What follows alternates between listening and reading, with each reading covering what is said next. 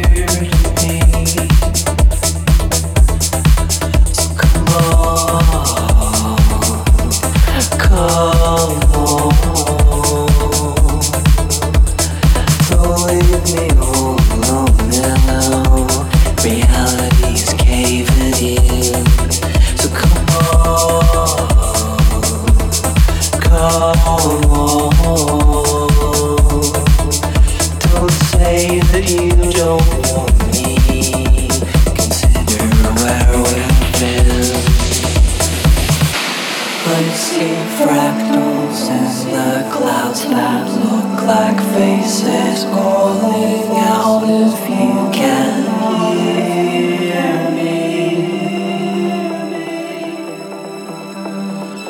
No one knows if you're not there, but in the spaces in the air.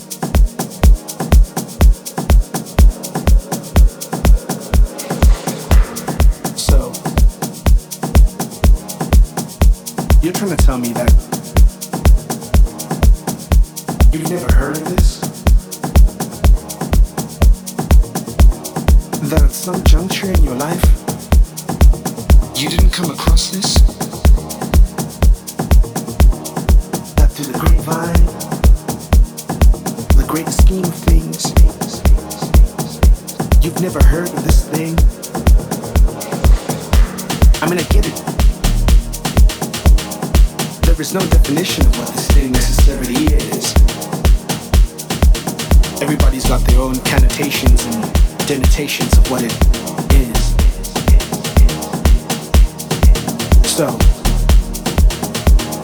you're trying to tell me that you've never been where this thing is held? Where it vibes? You're trying to tell me that you've never had a conversation about this thing? About this thing that has caused so much hysteria and delirium? So, so you're trying to tell me that we've just met for the first time? That you don't remember that we met in a past lifetime?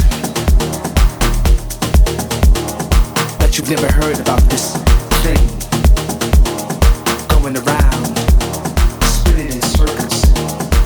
coming out in squares like the paradox of boxing rings.